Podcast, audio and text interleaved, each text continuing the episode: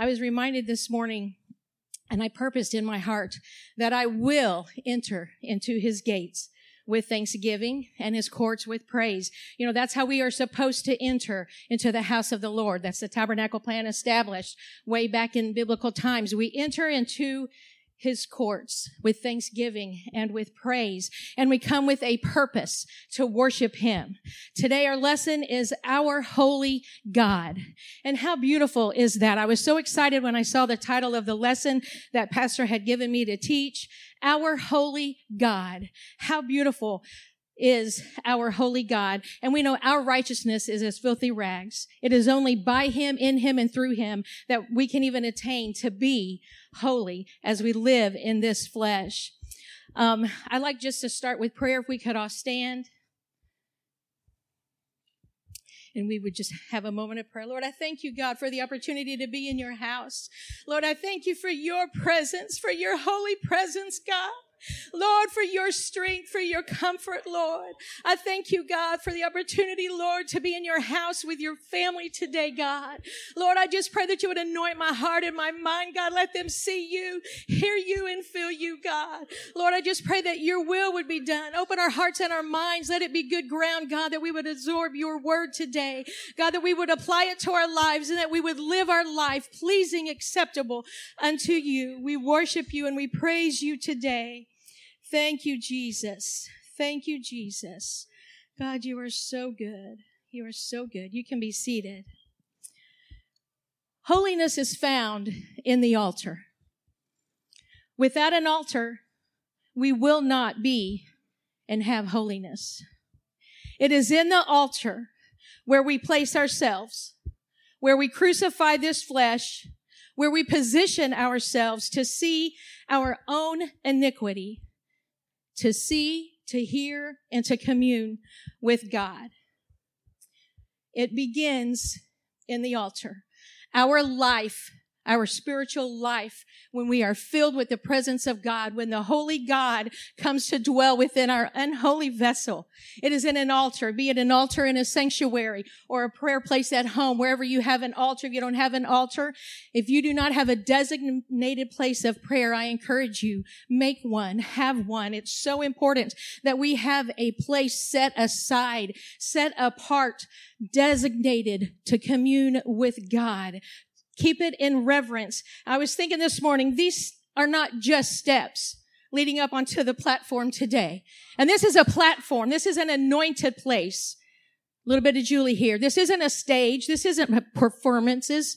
This is a platform where the presence and the holiness of God, and if we could view the platform, and if we could truly see that these are not steps, this is an altar. Just like the tabernacle in the wilderness, the altar was the first piece of furniture.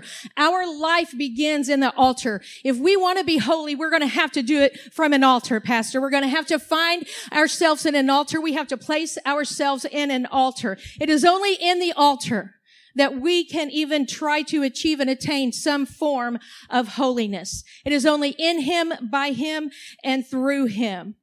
This is where we place ourselves. This is where we die out to our sins. This is where we crucify this flesh. And the altar is where we go, where God can conform us, where he changes us, where he encourages us, where he will embrace us. You will never go to an altar that God will not meet you there. You will never go to an altar that he will not touch you, cleanse you, and purge you of what sin that brought you there. You will never leave an altar unchanged unless you choose to do so.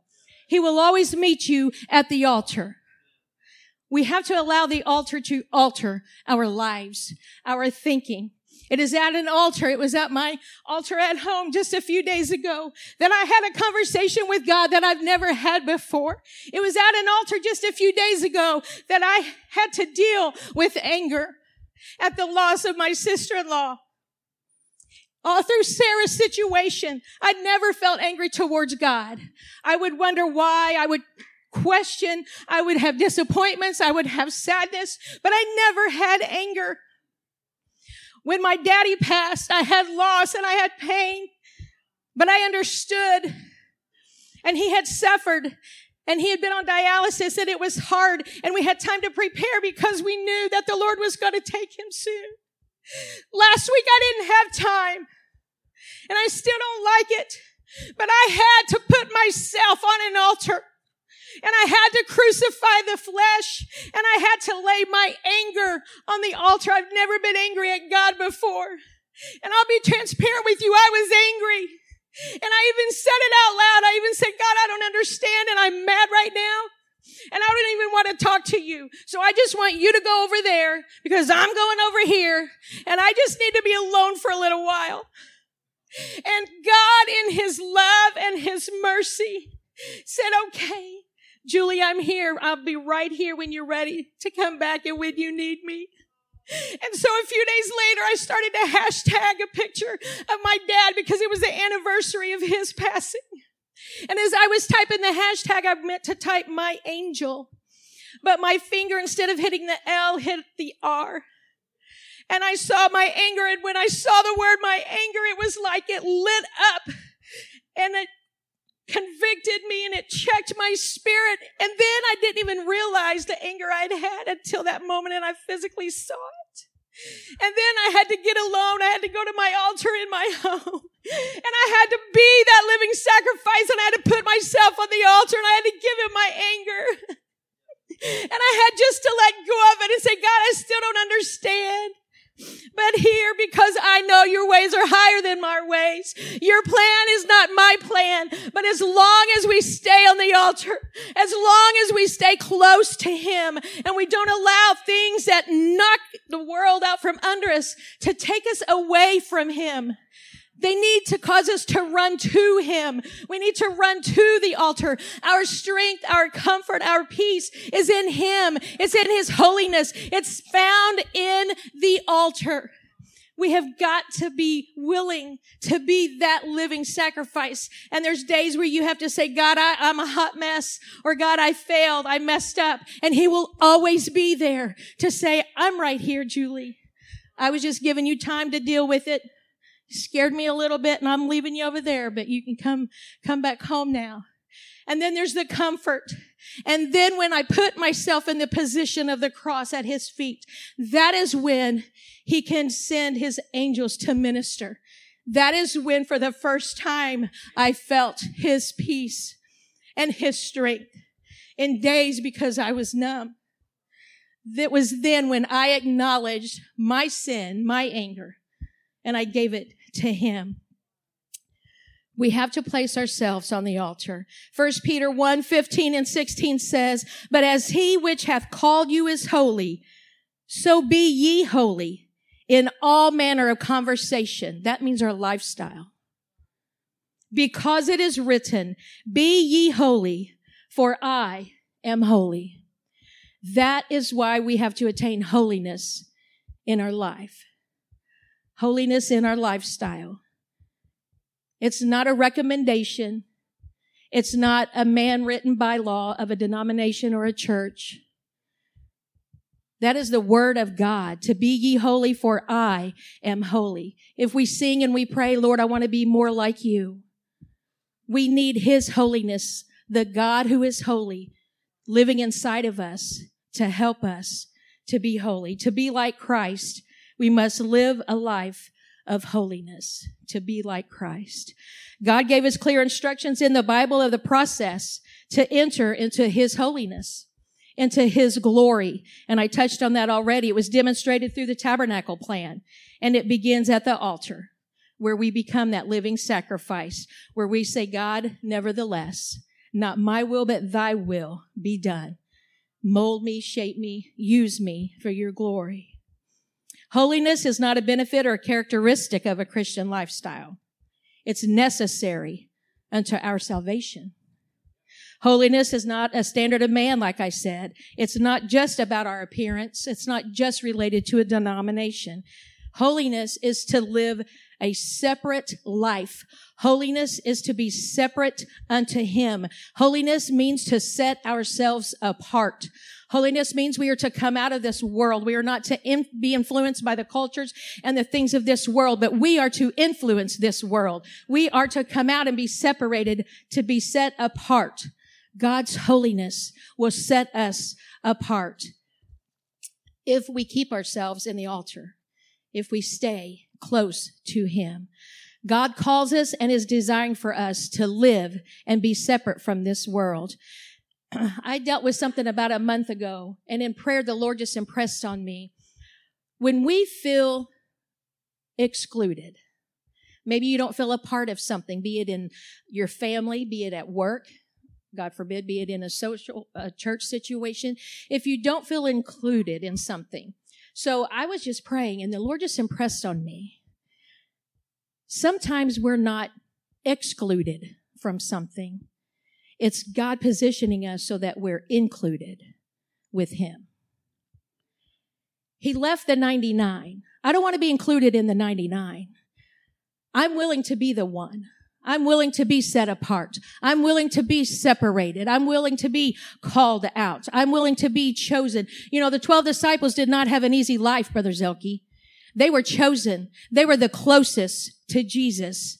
Yet they suffered. There's a high cost. There's a high calling. It says we press towards the high calling of God. He is calling all of us. Do we hear the call? Will we answer the call? Because that call comes at a cost.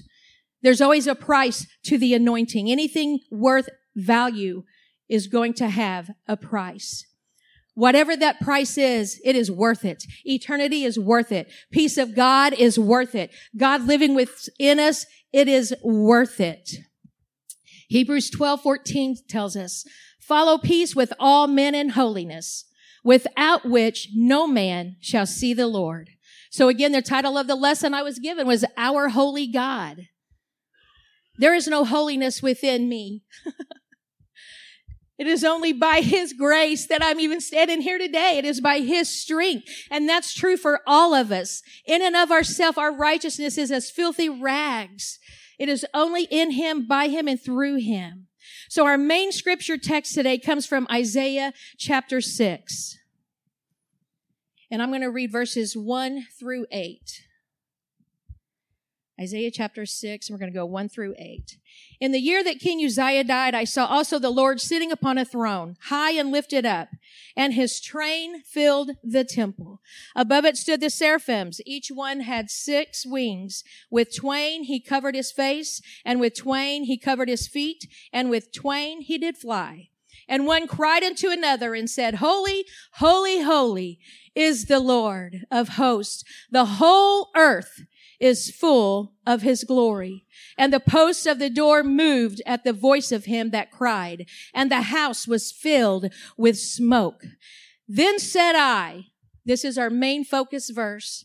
Then said I, being Isaiah, woe is me, for I am undone. Have you ever been there where you just sat before God and you cry? oh, I'm undone. I dwell in the midst. I am a man of unclean lips and I dwell in the midst of a people of unclean lips. For mine eyes have seen the King, the Lord of hosts. Then flew one of the seraphims unto me, having a live coal in his hand, which he had taken with the tongs from off of the altar. There's that altar again. All through our lives, we have to have the altar. And he laid it upon my mouth and said, Lo, this hath touched thy lips, and thine iniquity is taken away, and thy sin purged. Verse 8, also I heard the voice of the Lord saying, Whom shall I send, and who will go for us? Then said I, Here am I, send me. So we see here Isaiah to preface this. Isaiah is upset at the death of King Uzziah. And just real quickly, because we're not talking about Isaiah, King Uzziah here, but Uzziah, he was a good king. The land profited under him. It was prosperous. He did well until he stepped out of his calling. He was called to be king, yet he wanted to burn incense as the priest did. So when he stepped out of his anointing and his calling and he wanted to do and be what the priest was, that's when the Lord said no. And that's when he got leprosy. And that's what took his life. And that's what kept him from being buried in the cemetery with the kings. He was buried outside the cemetery. Because he stepped out of the will of God, because he stepped out of his lane, so to speak, because he stepped out of his calling, because he was not content within his calling. He thought, I'm the king. I can do what I want. He had that pride. He wanted to burn the incense as the priest did, but that was not his position. We cannot look at one another. I can't look at Sister Destiny and say, Oh, I, would love to be a pastor's wife and all that responsibility. No. I can't look over here at this one and want to do this. I, I, I don't want anybody looking at me and wanting to be me because there's a cost to be me. There's a cost to be you. We all pay a price. There's a sacrifice. We have different callings. There's teachers and preachers and prophets and evangelists and prayer warriors and card senders. There's all kinds of ministries. My mom used to read to a blind lady. It's not in a title. It's not in a position. It's in your willingness. It's in your holiness. It's in your spirit. It's in your character. It's in our lifestyle, our daily conversations. It's in our lifestyle. It's in a living sacrifice lived in service unto him, regardless of what the service is. I don't need a man's title. I don't need a man's position. I need God's anointing. I need God's presence. I need his strength. I need his comfort. I need his word. I need him. All of the other stuff is fine and it's good and there's a place for all of it. He's a God of order. He's a God of structure. I know and I understand that, but that is not we not what we attain to be. We attain to be like him. We attain to be holy as he is holy. And it starts from the inside. I've seen a lot of modest looking people have ugly insides and there's no holiness in them or about them. And I've seen some people that you would kind of clutch your purse a little closer to if you passed them on the street, but their spirit and I personally know them and they have a prayer life that would put a lot of us to shame. We cannot judge on appearance. We're not going to be judged on our appearance. We cannot judge on appearance. We have to judge ourselves first. And we do that in the altar. So quickly, I just, I just want to break down this because this, I just love it. So Isaiah takes himself to the temple because he's upset. He went with a purpose as we did today. What was your purpose in coming to the house of God today? Was it check off a box? Was it so you don't get a call from pastor? Was it out of habit? Was it because he is holy? Because he's worthy of our praise? Because he deserves more time than I could ever give him? One or two services a week is nothing. God forbid if that's the only time we commune and we interact with God. If we were that way with our spouses and with our family, the only time my husband talked to me was once or twice a week and that was a, a few times with other people around, I would be miserable. God is the same way. He desires and he longs to commune with us. He longs for that one-on-one time for us. He will leave the 99 for you, for the one every time. We have to have our alone time with God. I love assembling together. I love being in the house of God. I love being in his presence, but I love my alone time with him as well. It is in that holy presence where we can cry, woe is me and I am undone. And he will always be there to strengthen you and to lift you up. It was after Isaiah placed himself in the temple in prayer that he saw the Lord sitting high upon the throne. So it's very important where we position ourselves. We can be bitter. We can be angry. We can pull away from God, the things of God, the people of God that he puts in our lives to strengthen us, to speak life into us or we can position ourselves in the altar, at the foot of the cross, at the throne, at his feet. So it was after he placed himself in the tabernacle that he saw. And then I heard a voice as we stay in his presence and as we dwell in that presence, God becomes closer to us and we become closer to God. Not only will we see him high and lifted up in his train filling the temple, we can hear the voice of the Lord. How beautiful to hear the voice of God through a song, through a spoken word, through a message through God speaking and pressing on your spirit. It was after he saw the Lord and he heard the angels cry, holy, holy, holy, that Isaiah realized and saw his own iniquity and his own sin. And that is when he had his moment like I did, where he saw his anger at the loss of King Uzziah, where he saw his frustration, his question, his disappointment, his man, his iniquity. It was after that, that he cried, woe is me, I am undone. And when he realized that and when he acknowledged that and when he cried out to God and he became totally honest with the Lord and said, I am a man of unclean lips. I live in a world of people of unclean lips. Woe is me. It is then that God released the seraphim to minister to his needs. It was after I realized I had anger. It was after I laid myself on the altar and said, God, forgive me. It was after I had that realization come to Jesus moment that he released a seraphim, so to speak, to come and to minister to me. This seraphim ministered and it took a hot coal where from off of the altar. It's so imperative we keep the coal and the fire burning on the altar. And we do that by prayer and by fasting, by reading and studying in the word, by entertaining him, by creating an atmosphere of praise and worship of our homes, playing in music that is edifying to God.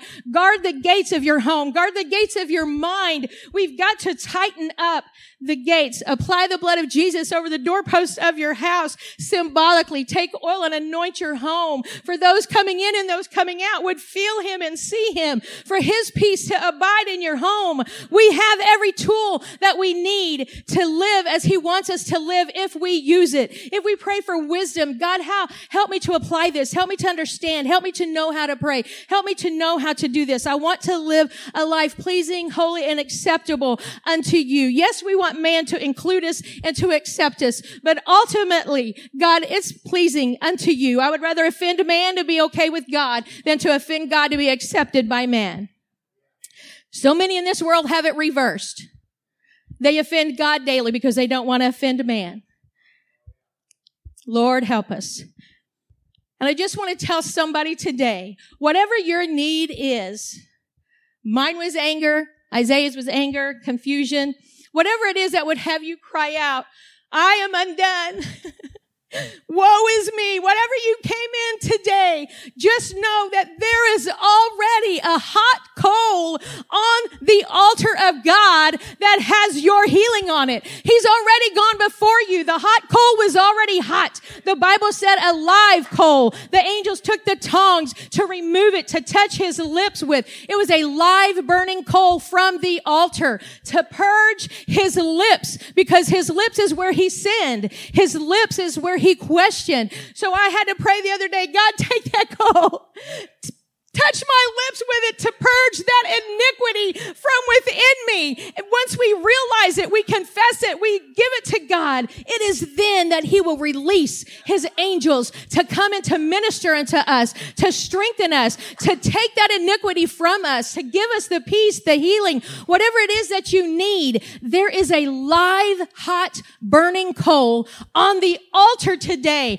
Just picture it in your mind. This is our altar. Like I said, these are not just steps leading up to a platform. This is a set apart place. This is a designated place, just as the prayer room is. This is a place where we come to God and we say, God, I don't know why, and I'm mad, and I need you, or God, we need healing, or God, this relationship needs restoration. Whatever it is today, financial, physical, you have a hot, burning coal. You have an ember on the altar, on God's altar. He's prepared it for you. All you have to do is position yourself mentally and physically. Position yourself to commune with God, to give it to Him and allow Him to minister to you. It was after Isaiah saw him high and lifted up, after he heard the voice, after he heard the angels cry, holy, holy, holy, after he said, I am unclean, then the angel ministered to him with a live hot coal whatever hot coals, Lord, and he probably has a whole big pile for me up there because I tend to need them a whole lot. It will never run dry. And I want to live my life pleasing to him. I want to stay in his word. We have got to have a regiment. Not only do we have to have an altar at home, but we have to have a set aside time to pray. We have to have a set aside place and time. We have to have a regiment. We have to have a structure. We have our jobs. We pencil in lunch with friends. We pencil in vacations. We have to have a structure that keeps us focused, that keeps us disciplined, our spiritual discipline. If you don't have a specific day or time, even if it's one meal, whatever between you and God, that you're willing to fast something for Him, I suggest you do that because some things only come by prayer and fasting.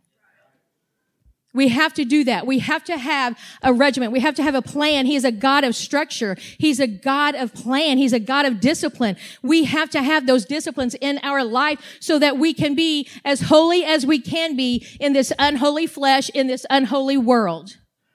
And we're only going to be the best we can be when we stay in Him, when we have designated prayer time in our home, when we have designated study time in our home. I have a desk. I have a place where I go. Sarah knows when I'm sitting at my desk, she'll be on her bed, listening to her music with her dog or whatever. She knows if mommy's studying, that's mommy's time. I'll pray and I hear her little voice behind me so many times praying. What strength and peace and comfort. I don't know her words, but the angels look over heaven and are jealous of that little girl's prayers and power. I'm telling you. One of the last things that Marilyn said to her was, Sarah, you talk to the angels for Aunt Marilyn. How beautiful is that? And she does, and she still does today. God is so faithful and He is so good and He loves us and He is right here. He is as close as the mention of His name. If we would just live and grab onto that, not just say it, not just sing it. Do we mean it? And if you do, then you cry out to Him, Jesus, I'm undone. I need a hot coal. I put myself on the altar. Here I am. I know you have a coal for me. Take it and purge my lips. Purge my sin. Purge that iniquity from me. Verse 8 said, Also I heard the voice of the Lord saying, Whom shall I send? And whom will go for us? Then said I, Here am I, send me. The Hebrew word is Hineni. It's a beautiful word. Here I am. But don't just say that lightly. Because the Lord sometimes to send us, like I said earlier with the disciples, they had to leave family. There was a cost. There's a cost to the alabaster box. There's a cost to that oil. There's a cost to the anointing. There's many women, Sister Jennifer Williams, whoo, what a power, what an anointing, Sister Mangan. So many women come to mind and you, you might want to look at them and say, wow, to have that anointing. If you put in the prayer time and you're willing to sacrifice and you're willing to suffer what they have suffered to have that anointing that they have, you can have it. I can have it. So through loss, through anger, through my pain and my suffering, God has added to my weaponry. God has added to my testimony. He's added to my strength. He's added to my empathy to where if someone would come to me in the future in the same position, I could talk to them from a place of understanding and saying, I know. I've been there. So we have to look at what God allows us to go through so that we can grow through that with Him. Not one time did He ever leave us. He's never forsaken us. He is faithful. He is good. In every season of life, He is good. He is worthy. I had someone say, are you, are, are you still okay to teach Sunday. Yes, absolutely. This is where I need to be. His word is where I want to be. His ministry is where I want to be. Yes, absolutely. We have got to have the desire to be holy as he is holy. Our holy God longs for us to meet him at the altar. Our holy God longs for us to commune with him and to live a life pleasing unto him. Acts 3 and 1 says, Now Peter and John went up together into the temple at the hour of prayer. And that's very important to know because it was a designated prayer time. They were going with a purpose, on purpose, at the hour of prayer. Wednesday night midweek service starts at 6:30. It doesn't start at seven. The word, the singing, the message may come about 7. Midweek service starts at 6:30 with prayer. God is so much more deserving. Another half an hour. God convict us. God convict me. Yes, I want to be there at 6:30. The doors are open absolutely. A time to be in your presence, a time to be joined together in unity praying with others. I can come in and just be praying on my own and hear someone else say something and get a blessing and it just blows those coals within us that our fire rises up. We sharpen one another. Iron sharpens iron. We encourage and strengthen one another. Bishop can come in and say, hallelujah. And woo, glory. I get goosebumps and my hair stands up. He charges the atmosphere. Why? Because of the anointing and the presence. Pastor can walk in and pray or say something and you hear him. And it's like, woo, there is a shift in the atmosphere because that anointing. I want to live a life not for my glory, but when I walk in the room, I want people to say, woo, what just happened? If I walk in my friend's house, I want her to say, you know what? I just felt a shift. Like you just brought something in with you. Because you're going to take something in if you realize it or not. It can be good or it can be bad. It can be pleasing unto God or it can be the culture and the sin of the world. The choice is yours. And we make that choice at an altar. Our holy God, the God of all creation knows my name. Our holy God who parted the Red Sea, who raised the dead, who healed the lame. He's still the same God today. If it is His will to do so, He will do so. And if not, then we must stay in the altar and in the Word and in His presence so, so that our spirit can say, nevertheless, yet will I serve Thee. Even when I don't understand, even when it hurts, yet will I serve thee because he is holy, because he is worthy of it all. He alone is worthy of our praise, of our time. The Bible says to give him of our first fruits. He's not a God of leftovers. It's probably why I don't care for leftovers. I want to be like Jesus. I don't care for leftovers. He deserves our first fruits. He needs the best of us. That's not just in our finances. That's not just your 10% and then maybe a dollar in the offering, but you're going to go buy a six, seven, eight, ten dollar coffee. Sorry, I'm not, you know, I'm not taking up an offering. I'm just saying. If we stop and think, why would we grudgingly go past a five or 10 or 20 to get two ones to put in the offering? And yet we're so quick to pull it out for something frivolous that has no lasting effect in this world. You're going to throw that little cup away with that little fancy picture on it that people see you drinking. I don't even know how much Stanley cups cost. I don't know anything about them. 40, 50, 60, whatever. I would much rather give that to Sister Heather to send to Haiti. God help us. Convict me, Lord. Give us a burden for the lost. Help me to have wisdom to sow into your kingdom. Let me be a good steward, God, of all that you give me. A good steward of my time, a good steward of my thoughts, a good steward of our finances. Convict us. Help us, God. And the only way that he's going to lead us and we're going to be in a position to hear his voice, to feel that discernment, to feel that little nudge when you're in your restaurant and he takes your attention to someone who is in need and you can quietly get with the waitress and say, here, I want to pay for that that meal. When we do those little quiet, unseen things, they're unto God. And we don't do them to reap, but never will you outgive God. Without fail, my mom can tell you every time I try to bless or do something quietly or something like that, within 24 hours, God always gives it back. The next time we go somewhere, I'll go to pay and someone has already paid for our meal. Or it may not even be through a financial thing. It can be through a, a healing or just whatever. God's blessings come. It's the sow and reap principle of his word. We have to be good stewards of all that we have so that our holy God can live and dwell within us, that our life as a living sacrifice can be accepted. I love the altar. The altar has a whole beautiful study. I could talk for three months on just about the altar because what we put on the altar is also so important. Look at Cain and Abel.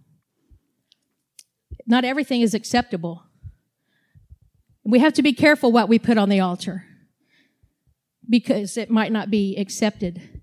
And that's why I have to stay on the altar. I want to be that living sacrifice, holy and acceptable unto him, used for his service in his kingdom. So today, as they start the music, I would just encourage all of us. I know I'm going to Find a place to pray of prayer. Whatever needs you have, pray knowing there is a live hot coal on the altar of heaven that God has in a seraphim's hand, just waiting for you to position yourself for him to minister to you, to your need where you are. Let our holy God love you as only he can love you today.